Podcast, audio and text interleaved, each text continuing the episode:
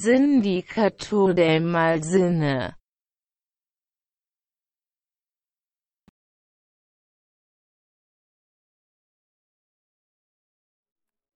Estimado amigo Braulitos, acabamos de pasar por un episodio donde dijimos muchas tarugadas. Pero ahora sí vamos a ser cómicos de veras. ¿Cómo estás el día de hoy? Estoy bien, estoy bien. Estoy más que listo para ser cómico. Y lo que esta película me exija, ¿no? Don Comedia, completamente. Don Comedia. Aquí, aquí sí queda, pero que queda perfectamente ese, esa identidad. Es como, ajá, quiero ser chistosito, ¿verdad? Casi, casi sí me hizo, me hizo ojos esta película. Sí, ya hemos visto otro tipo de comedias. O bueno, lo que se podría considerar como una comedia, como fue de Greasy Strangler y Future Cops, principalmente han sido, creo que las películas que literalmente son del género cómico, bueno, puro y duro pero no hemos tocado algo ya más serio, ¿no? Una comedia negra. Una comedia refinada, nada. pues sí puede decirse que pues se adapta, ¿no? Un poco al, contexto en el que se desarrolla la película. Eh, pues es que es... Es que sí, mira, ah, yo te quiero hacer una pregunta antes de abordar leyendo la, la película. Y es que yo sinceramente cuando se estaba empezando a estrenar y a darse publicidad, la veía casi por todos lados. Quiero decir, en Twitter. En cuanto a los círculos de, cine, ¿no? Decían, ah, pues esta es la más esperada de, del 2017, ¿no? Me parece que es 2017. Sí, 17. Mm, y fue así durante un... Sí, sí, fue así. Creo que sí, fue ese año. Eh, y fue así durante... Pues lo que duró su, campaña de publicidad. Pero tiempo después me acerqué a esta película, viendo qué, qué es lo que había pasado. Y había muchos comentarios variados, ¿no? No voy a decir la palabra negativos, porque quizá no se los merezcan, pero sí muchos variados. Y muchos de ellos quejándose acerca de, de una película tan absurda o tan sin sentido que te quería preguntar eso de. ¿Tú cómo la viste? También fue como que una. Una experiencia de seguir viendo esta película y, y ahí está presente. Y, así la va a tener pendiente, la va a tener pendiente hasta, hasta hace unos días que la vimos para, para este episodio. Sí, es que aparte, como tú dices, hubo mucha publicidad, ¿no? Aquí nos los metieron por todos lados. Estuvo en muchos festivales, estuvo en la Cineteca, lo promocionaron en en su momento en, Twitter, estuvo en Cinepolis Click, me parece. Sí, eh, estuvo en Filming Latino hace poco. Exacto. Ya la pusieron en Amazon y la siguen promocionando mucho. O sea, era ya un obligado de, ver principalmente porque la crítica estuvo muy dividida, como menciona mi amigo Rolito, y eso fue lo que nos motivó principalmente a abordar una película tan reciente y decir como, ¿por qué le están tirando tanto, no? Y el nombre de esta película es The Square. Iba a el redoble de tambores. ¿eh? Me ganaste. Te fallé. Pero sí, The Square, de Ruben Ostlund. Así es. Una película sueca. Sueca, del, del, del básicamente el, el lugar donde todo el mundo hubiera deseado vivir. estándares de vida altísimos, ¿no? Pero bueno, no se puede todo en esta vida. Y pues vida nada más hay una. y hay que vivirla, Exactamente, y probablemente ellos estén perdiendo las mejores peleas en tu barrio, Y, y tú no, te vas a arrepentir de haberlas vivido, de tener esa experiencia. Pero bueno, avanzando un poco. ¿Qué, qué, qué es este Square, querido Moy? de Square o La farsa del arte. Ah, la farsa. También fue subtitulada aquí en México y no, no sé si también en, Latinoamérica también o y en España tenga, tenga este nombre.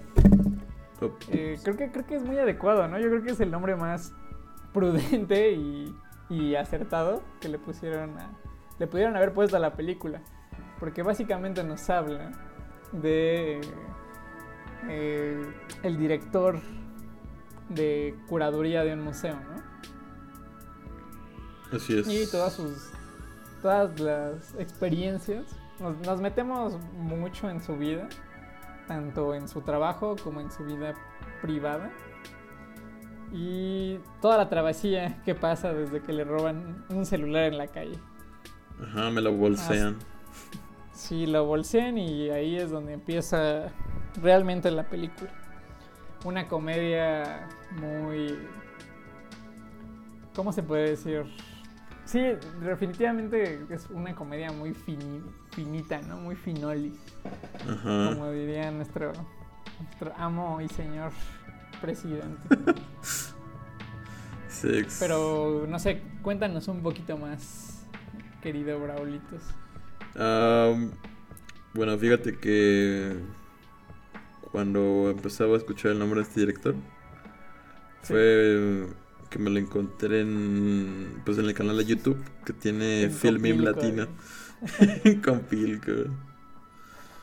Entonces, bueno, el, el video en sí simplemente era poco instructivo porque te señalaba los cinco puntos que tenías que entender para, para ver el, el cine de este señor, ¿no?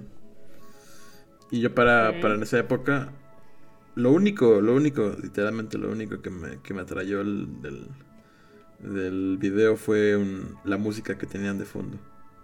Porque simplemente era puro texto. y sí, y de hecho veía las, veía las como escenas, ¿no? Que te mostraban. Obviamente sin, sin audio. Pero decías, güey, esto es. Esto es tan cine europeo que duele, ¿sabes? sí, sí, sí, sí. Es muy. No sé, como que justamente estábamos hablando del capítulo anterior de, de las esferas Exacto. y de cómo las sociedades viven, viven dentro de su esfera y se aferran a jamás salir de su zona de confort. Y esta película lo, lo demuestra muchísimo, ¿no? Así es. Uno de, una de las cosas, justamente hay que hacer referencia a varios de los capítulos porque creo que es como si el humor o el tono que tal vez tenía eh, de Greasy Strangler lo mezclaras con, con los vampiros de la pobreza. ¿no? Puede ser. es como... o sea, aquí no tocamos... Bueno, sí, ¿no?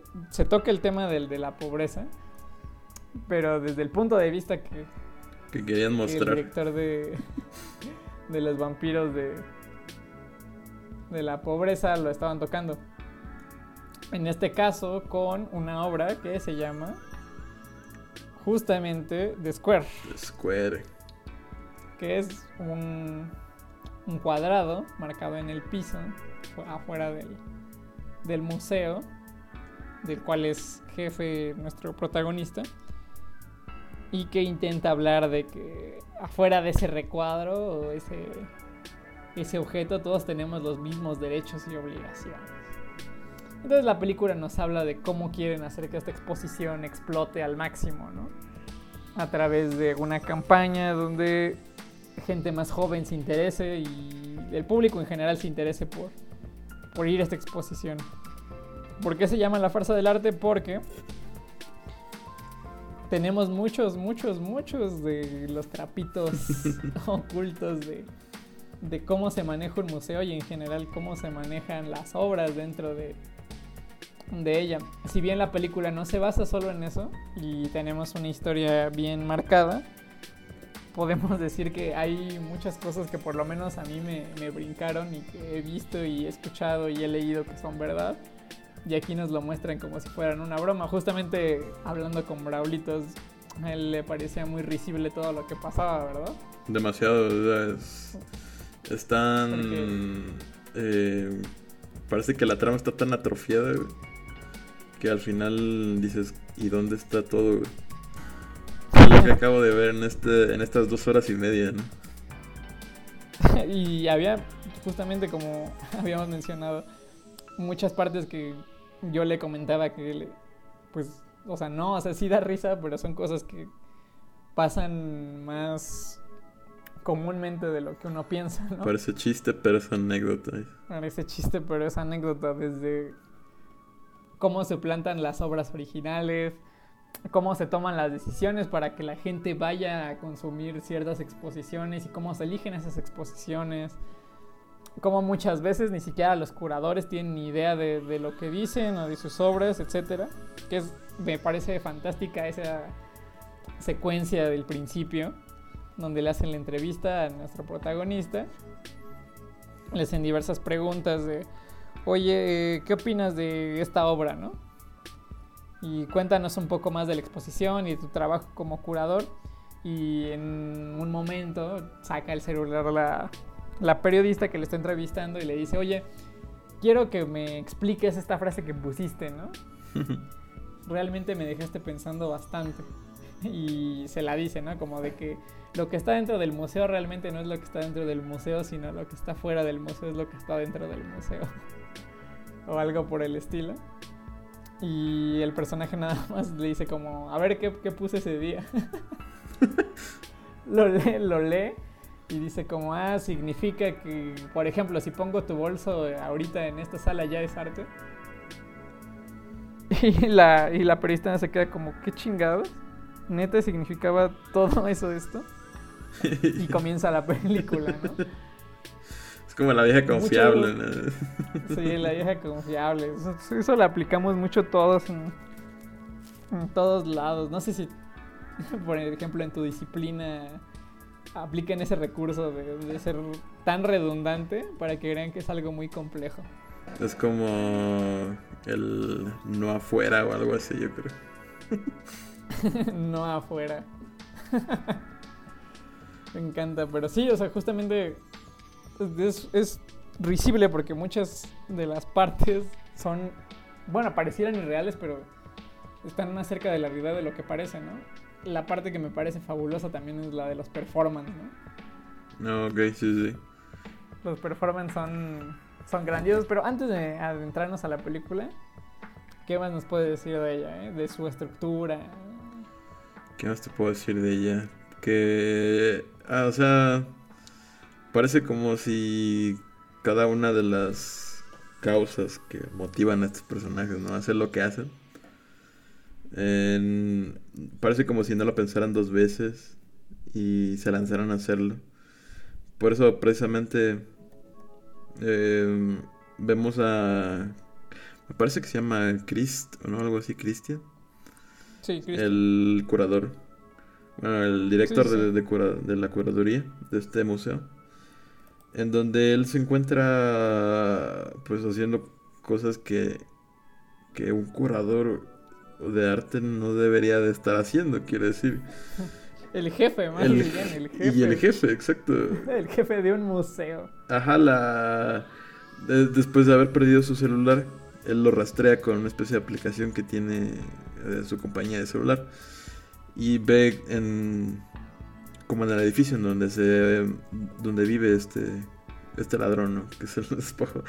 Y, y cuál es la solución a esto? La solución a esto es básicamente imprimir una carta que no fuese lo suficientemente amenazadora para pedirle el celular de vuelta. Pero como no tenemos una exactitud eh, precisa, ¿no? Para averiguar quién es el, quién de todos en el, en el edificio eh, fue aquel responsable, lo deciden dejar en cada uno de los buzones de, que, viven, que vive ahí como si fuese tan fácil, este, quiero decir, quizá en, en, primer mundo sea así de sencillo recuperar tu celular, ¿no? pues creo que aquí también, pero eh, no lo usamos mucho porque aquí son más vivos los la gente que roba. Sí, verdad. Debo resetear mejor los celulares. Pero sí, porque yo creo que mucha de, de la composición de la película, de sus personajes y de cómo se desarrolla la trama, eh, pareciese de momentos inconexa, ¿no? Así es. Hay, sí. hay ratos en donde hay, hay cortes de, en donde se, está la historia principal, que es la de, la de Chris, y se corta diferentes eh, personajes Eh, otro de los que más me gusta y desde el principio es una entrevista justamente al, al artista que estaba exponiendo la obra, que estaba en ese momento. Y en la entrevista se encuentran con un hombre con Tourette. Ah, cierto. Dentro de los, de los espectadores de la entrevista y pues dice unas cosas que no, ¿verdad? y uno pensaría que esto es inconexo o como muy aparte, tal vez como ya habíamos mencionado que, que muchas veces estas películas de, de comedia se sienten como sketches pegados. Pero no, o sea, creo que maneja muy bien el recurso de usar estos como micro gags y situaciones que son súper incómodas dentro de la dentro de la historia para hacer referencia después. Porque este, este esta broma pareciese muy muy alejada de, de lo que pasa en, en, la línea de tiempo original pero después se utiliza para otra cosa y hace, hace también hincapié en que el personaje no está atendiendo sus obligaciones como, como jefe del, del museo y todo por, por un celular y, su cartera. Exacto. Que después, después lo después lo lo recupera, ¿no? Pero ya para eso. Sí, lo recupera, pero ya, todo se torna. ya para eso la decisión. Si ya pasó por sus manos y Dios, sí. Entonces. Te tiene que hacer responsable. Sí, definitivamente. Pero. Bueno, vayamos un poco más allá porque si no les vamos a spoiler la película. Y no es el caso porque pasa, pasa de todo. Hay hasta momentos absurdos donde aparece un animal, literalmente. y no entiendes por qué. Solamente está ahí y jamás entiende el por qué hay un animal ahí. Es como ese capítulo de Malcolm en donde tienen un changuito sirviente. Sí, sí, sí. No entiendes por qué, no entiendes por qué pasa, pero está ahí. Y bueno, hablando un poco más de, lo de los gags, habla mucho de la industria del arte, de cómo se maneja y es cómo es también muy hipócrita. Y me refiero al arte como industria porque ya es una de las principales... Sí, pues sí, sí, sí, se puede decir industria o, o un mercado muy redituable. Y se maneja como tal aquí, o sea, se preparan discursos y se preparan cosas para mostrar una obra que a lo mejor y pues nomás no vale tanto la pena, ¿no? Que es bastante replicable y lo que decíamos en algún momento, no recuerdo en qué episodio se mencionó, que si tienes un buen curador, ya la armaste como artista. Y hay una escena que destaca mucho por, por esto. Tienen que reorganizar una obra, ¿no? Se puede decir. Así es, sufre como una pérdida. la, la, obra de la noche a la mañana. Pero lo saben solucionar. Algunos de ellos pierden la cabeza, pero nuestro gran protagonista sabe cómo solucionar las cosas. Sí, eh, y... Ah, sí, sí, adelante, adelante. Ajá, bueno, este... Algo más que quería agregar de, de Square fue eh, no sé si a ti te pasó, ¿no? Que mientras... O sea, mientras querían intentar... Bueno, lo intentaron y, lo, y lo reprodujeron, Pero mientras intentaban averiguar cómo hacerle publicidad a esta nueva obra de esta artista argentina, eh,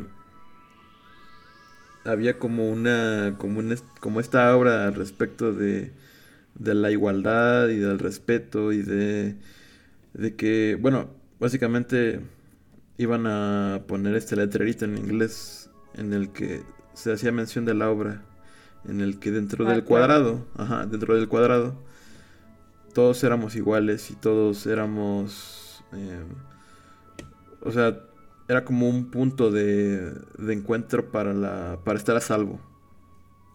Esa era como que em, el, el objetivo final de la obra, el objetivo final de esta artista argentina. Pero cuando... Me, encanta, ¿no? Porque cuando intentan resolver esto, entre comillas, de la publicidad de la, de la obra, es este... Se vuelve tan... O, este, todo lo, todo lo, contrario a lo que debería de, decir la obra se, encuentra plasmado en ese, en ese comercial que, publican. Ahora bien, ¿cuál es el, cuál es el comercial? Eh, ustedes se pueden, se pueden dar el lujo de, saber cómo, es el, ustedes porque... cómo es el comercial. Pero probablemente sí, nos den la razón de cómo, o sea, justamente regresando al punto de la hipocresía, ¿no? ¿Cómo, ¿Cómo es de importante o cómo en nuestros tiempos es tan importante generar una especulación, un morbo, para que se consuma algo, ¿no? En este caso, ir al museo. Y lo que le comentaba al buen Braulitos eh, previo al episodio, en nuestras charlas de organizaciones, que pareciese que estamos muy alejados de, eso, pero en, digamos que los museos más importantes, mm, por lo regular, son los europeos, ¿no? Y estos museos son los que dictaminan toda la tendencia que, ocurre en el mundo, ¿no? así se, dirige un poco el, el mundo del arte. Y este comercial me, me, causó mucha gracia porque no nos vayamos tan lejos. creo que el Mac ha sido parte de, de esta pues tendencia a ser un poco morbosillo en cuanto a sus exposiciones. Eh, me imagino que el curador, el buen Cuauhtémoc Medina, a quien pues le tengo tengo sentimientos encontrados, ¿verdad? Encontrados nada más. Con él. Dejémoslo así. Eh, ha, hecho mucho del, del museo algo por el estilo esta película. O sea, yo lo relaciono mucho al Mac con, con lo que pasa aquí. No directamente cómo son los personajes, pero sí mucho del, del manejo. Le comentaba al buen Braulitos que ah, muchas veces agarran exposiciones que piensan que van a ser polémicas para hacer este para conseguir bastante bastantes ingresos para el museo que no está mal no está mal pero es una práctica que se me hace un poco rastrerilla. Y ya también se ha dicho aquí que que pues tienen preferencia por traer este tipo de exposiciones donde le dan un alce a ciertos artistas tanto por lo regular internacionales también nacionales que creen que van a a generar bastantes ingresos en el futuro. Casi, casi podrías decir que si está en el MAC o en otro museo, que no voy a decir cuál, y por lo regular las exposiciones que se ponen ahí o que se montan son enfocadas a artistas que van a generar mucho en el futuro, por decirlo de alguna manera. Y ya parece más como un mercadito, ¿no? Que, que como como una sala, mientras muchos artistas pelean por, por conseguir un espacio. Pero bueno, ya me estoy yendo un poquito. Está bien. Eso, eso es lo que quisiera descuer. es lo que le gustaría oírte. No, probablemente no. Y es que ya eso es algo muy consolidado. Muchas cosas, de, repito, muchas cosas que, que pasan en la película pareciesen absurdos. Y justamente el ejemplo más grande que tuvimos eh, el buen Bravitos y yo fue el del plátano, ¿no? El bendito plátano. El bendito plátano pegado a la pared. Pero ¿por qué? Dime, dime, explícame con razones. Porque yo, ah, al, ser, al ser tan ajeno al tema del arte, no le encuentro más que... O sea, yo, yo, cuando dije, no mames, el plátano, además de, además de ser esta obra de arte moderna, es la obra de arte moderna que más está hablando.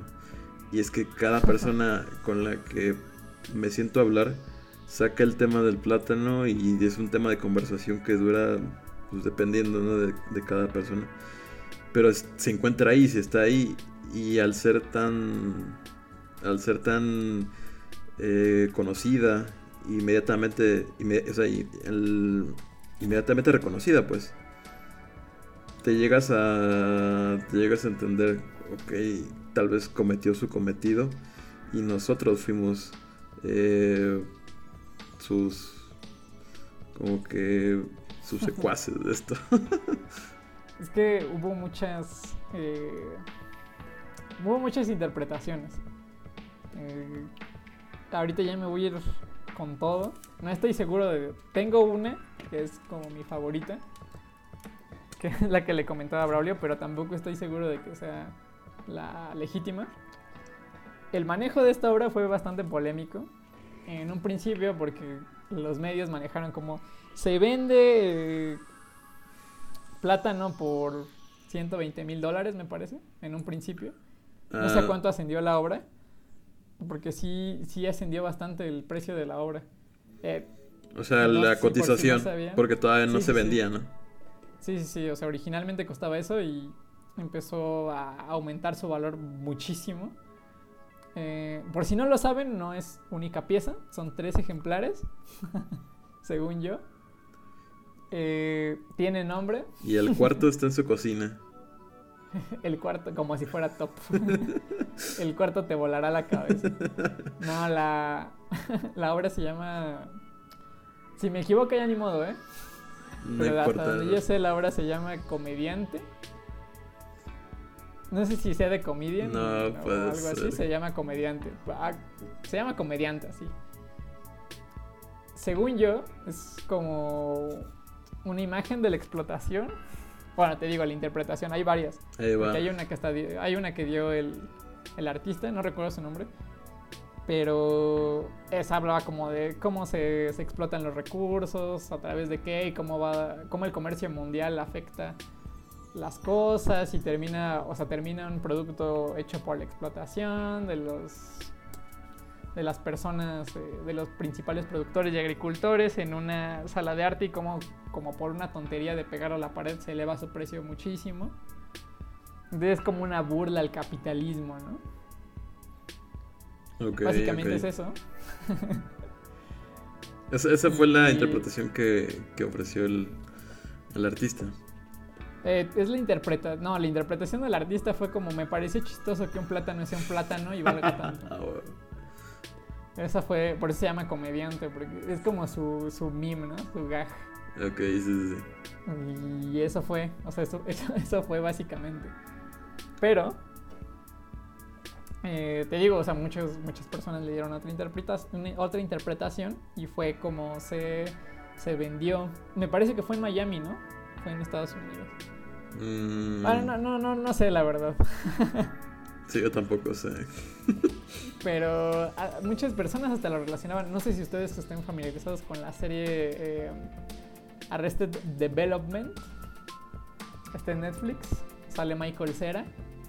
¿No? No, no. Arrésteme al Michael Cera. Arrested, Arrested Development. No, no lo ubican. Bueno, si no, véanla. Las primeras tres temporadas nada más. Las demás son horribles. No sé cuántas temporadas son. Creo que la- nada más la primera y la segunda son buenas.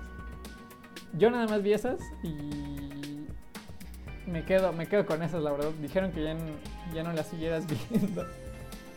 Pero eh, eh, la familia tiene un, un puesto de plátanos. Ok. Y mucha gente, digamos que parte de la obra la relacionaban con esta obra porque había una broma de un personaje, según yo. Ah, Esto lo leí o- repito, no estoy dando datos certeros. Yo lo llegué a leer que de tantas interpretaciones había como una que relacionaba Arrested Development con esto. Con una frase de que las personas ricas no saben cuánto cuesta un plátano también. Uh, Entonces cobraba como, como ese sentido la obra. Hay muchas formas de venderla. Yo creo que entre más agarró popularidad, más le empezaron a, buscar, ¿no? Como que. A eso vamos. Se hizo famosa porque la prensa lo manejó como plátano cuesta tanto, llega como a ascender a este precio, ¿no? Y eso no es algo que, pre- que precisamente indigna a las personas.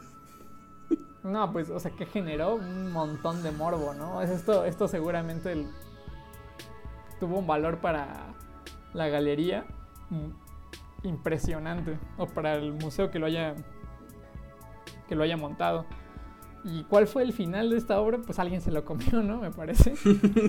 Alguien la compró como por un chingo de dinero y lo terminó comiendo y todo terminó en una risa, pero, o sea, bebe, güey. Fue el siguiente titular, ¿no? Sí, fue el- la persona dueña del- de la obra terminó comiéndose su. Que fue otro artista, me parece. Y le dieron otro sentido a la obra. que se estaba. Ya, ya eran puras pendejadas, pero era como se estaba tragando el capitalismo y no sé qué, y el hombre blanco frente. nada ya era una pendejada. Pero, o sea, esto, me parece interesante porque justamente también tiene un, tenemos una obra parecida en, la película que son montón, montones de ceniza, ¿no? Sí, exacto. Cumple más o menos la función de, de, esta. Y el artista también se echa un discursote horrible y es cuando, cuando una persona con Tourette nos representa a todos en, una sala de cine, de una sala de cine, ¿eh? en una sala de arte una sala de arte junto con el quién sabe qué, qué jalada están diciendo, pero pero dictan la regla. También hay otras otras formas de expresión, ¿no? hemos visto en Sonamaco, que es la que más lleva esta clase de, cosas al límite.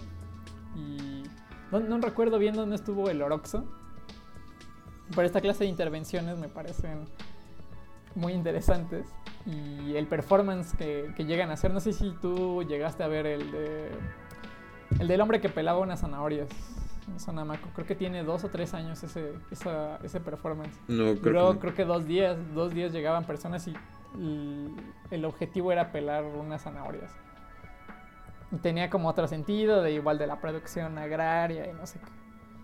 Pero en este caso tenemos a un hombre que finge ser un mono. ah, cierto. Y lo lleva al límite. Ya, ya hay muchas expresiones así. Creo que la más famosa, no recuerdo bien qué artista es, pero era de un artista que decía que se dejaba de hacer de todo. No sé si también estés familiarizada con esa obra. Un artista. Performance. Sí, sí, sí. Sí, un artista se desnudó. Creo que se desnudaba por completo. No sé si tenía ropa o no. Creo que sí. No estoy seguro, pero. Yo recuerdo haber visto una de esta misma artista que. Eh, me parece que simplemente se sentaba en una mesa y se quedaba viendo a, a cualquier persona que se sentara en el otro lado. Pero sigue, sigue, sigue. Pero pues, sí, sí, sí, te decía que se, quedaba sentada. No, estaba parada sentada, no recuerdo, pero se dejaba hacer de todo y la gente comenzaba a volverse loca, ¿no? Ajá, y creo que hasta, hasta estuvo en peligro, ¿no? De que alguien le disparara. Sí, le iban a disparar. Pero cosas que sí pasaron, la violaron. La violaron en, en la exposición. Y ten, ahora tenemos, en la película nos muestra eso a la inversa, ¿no? El artista maltratando al, consumidor de arte. Y lo lleva a un límite muy pasado de lanza. Y bueno, pero bueno, podríamos seguir hablando de, del arte y de sus expresiones al máximo, pero aquí venimos a hablar del cine. ¿Qué te pareció la película en general, amigo A mí me gustó bastante. Y me gustó bastante y me gustó más. Desde que me vi la, la película, la segunda más popular de este señor, que se llama Fuerza Mayor. claro. Que, de nuevo, o sea, quizá en este episodio no me vean tan presente debido a que no estoy muy familiarizado con el arte o el tema del arte. Para eso aquí está el, buen querido Moy. No, yo tampoco sé nada, pero... Pero lo suficiente. lo poco que sé. Exacto, lo que importa. No saben cómo lo están agradecidos. Pero, este. Yo creo que. O sea, el, objetivo, ¿no? Que tiene de presentar ese tipo de mundo de la curaduría a las personas. Y bueno, una vez que ya este, esta película acaba de salir en Amazon Prime, porque hace algunos meses la busqué y no estaba ahí. Entonces, me, me, da a entender eso de que eh, lo comparte con, con pues ese tipo de personas, ¿no? Que viven y, consumen este servicio de, streaming. Ah, la comedia, de nuevo, quizás sea esta comedia súper refinada, ¿no? Y refinolis europea. Y más de una persona se quejará, ¿no? Acerca de, las palmas que recibieron en estos festivales de cine. Pero yo simplemente la, la defendería como eso, como una película que de nuevo toca estos temas que son de élite, de pura élite, este, en este caso artística. Los fifis, los fifis. Los fifis. No, tengo que cancelar esa palabra para mí. No, pues ser. Y, y, te, y, te, y te lo muestra con, con esa ridiculez que son las personas. Esa. Como que. Estatus que ellos se quisieran dar. Que, por ejemplo, no, esto no es un spoiler, pasan los primeros, primeros eh, capítulos, capítulos, primeros minutos de la película. en donde... Si esta fuera una serie, uff, estaría chingón. Estaría buenísimo. Ya la vería. en donde este, de nuevo, Christian, al no querer eh, ser visto en este edificio, para dejar los mensajes de... Para recuperar su celular, ¿no? Le pide su chaqueta. No, antes, le pide a su, a su empleado, que es una especie de secretario, ¿no? Sí, ah, pues de hecho son gente que trabaja ahí. no, ni siquiera creo que es el secretario. bueno, es que lo, vi en su, en su. en la misma computadora que trabaja y. Ah, bueno, sí, sí, son como sus colaboradores, más que nada es como su equipo de trabajo. Exacto, eso. Entonces. Le pide que él haga el trabajo. Pero. pero se, hace, para atrás, literalmente se hace para atrás y dice: No, espera, yo nunca te dije explícitamente que yo lo iría y que yo lo haría. Entonces se tiene que comer sus palabras y. Y decide ir, por, ir él por su propia cuenta. Esto. Eh, tomando precauciones, ¿no? Para que no lo vean. Y le pide su chaqueta a su colaborador. Hacer ese tipo de cosas como fingiendo ser el tipo de persona que son. Así, soy una persona importante en, el mundo del arte. Y que te encuentren haciendo ese tipo de cosas es lo último que quisiera. Es la muerte, claro. Sí, no, no, no. Es, una cosa muy peligrosa. Pero, ajá, como que la, forma en cómo reaccionan a ese tipo de situaciones o los problemas que, que siguen es tan ridículo. Sí, es muy ridículo el egoísmo que tiene, ¿no? Porque todos los personajes son en exceso egoístas con, con todo mundo. O sea, tanto uno pensara que solamente son egoístas con. ¿Cómo se puede decir? Con la gente pobre. Que es como que con, con los que más hay chistes. Desde la, la que está pidiendo limosna y le dice: Ah, pues si no tienes dinero, cómprame cómprame comida, pero quiero como una chapata así bien mamona y me la pide sin cebolla, ¿no? Y sin cebolla. y se perra porque no se la pide sin cebolla. pero todo, o sea, todo, todos los personajes son muy egoístas, o sea, no, como que te da a entender que, que el egoísmo no, no discrimina y no es, no es como algo, se puede decir, es, algo, es más bien como algo natural del ser humano, ¿no? Sí, es el mismísimo Solo que la hipocresía se marca más con la gente rica.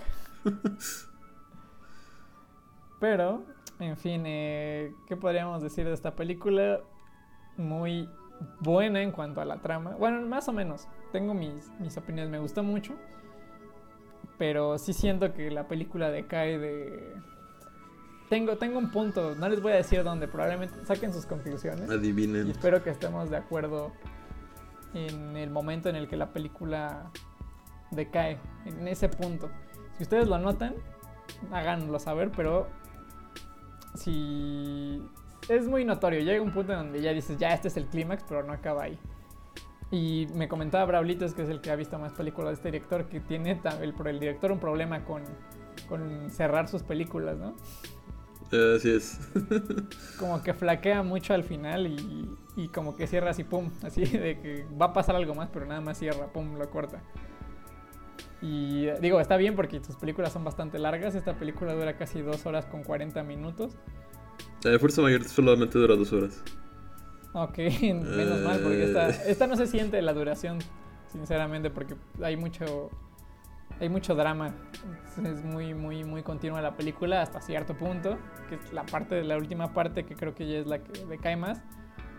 Pero en general, eh, tanto la fotografía como la trama como los chistes y que las actuaciones me parecen muy bien logradas.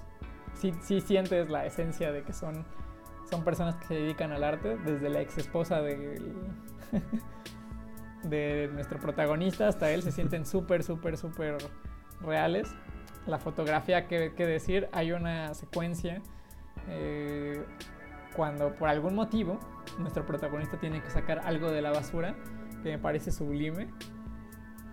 Esa secuencia es muy muy bonita, la tendría de fondo de pantalla. Cuando mira al cielo. Sí, sí, sí, cuando se avienta y empieza así a esculcar, esculcar, esculcar, es top. Si esa escena no les gusta, eh, la neta me están fallando. Tiene también unos ratos muy largos.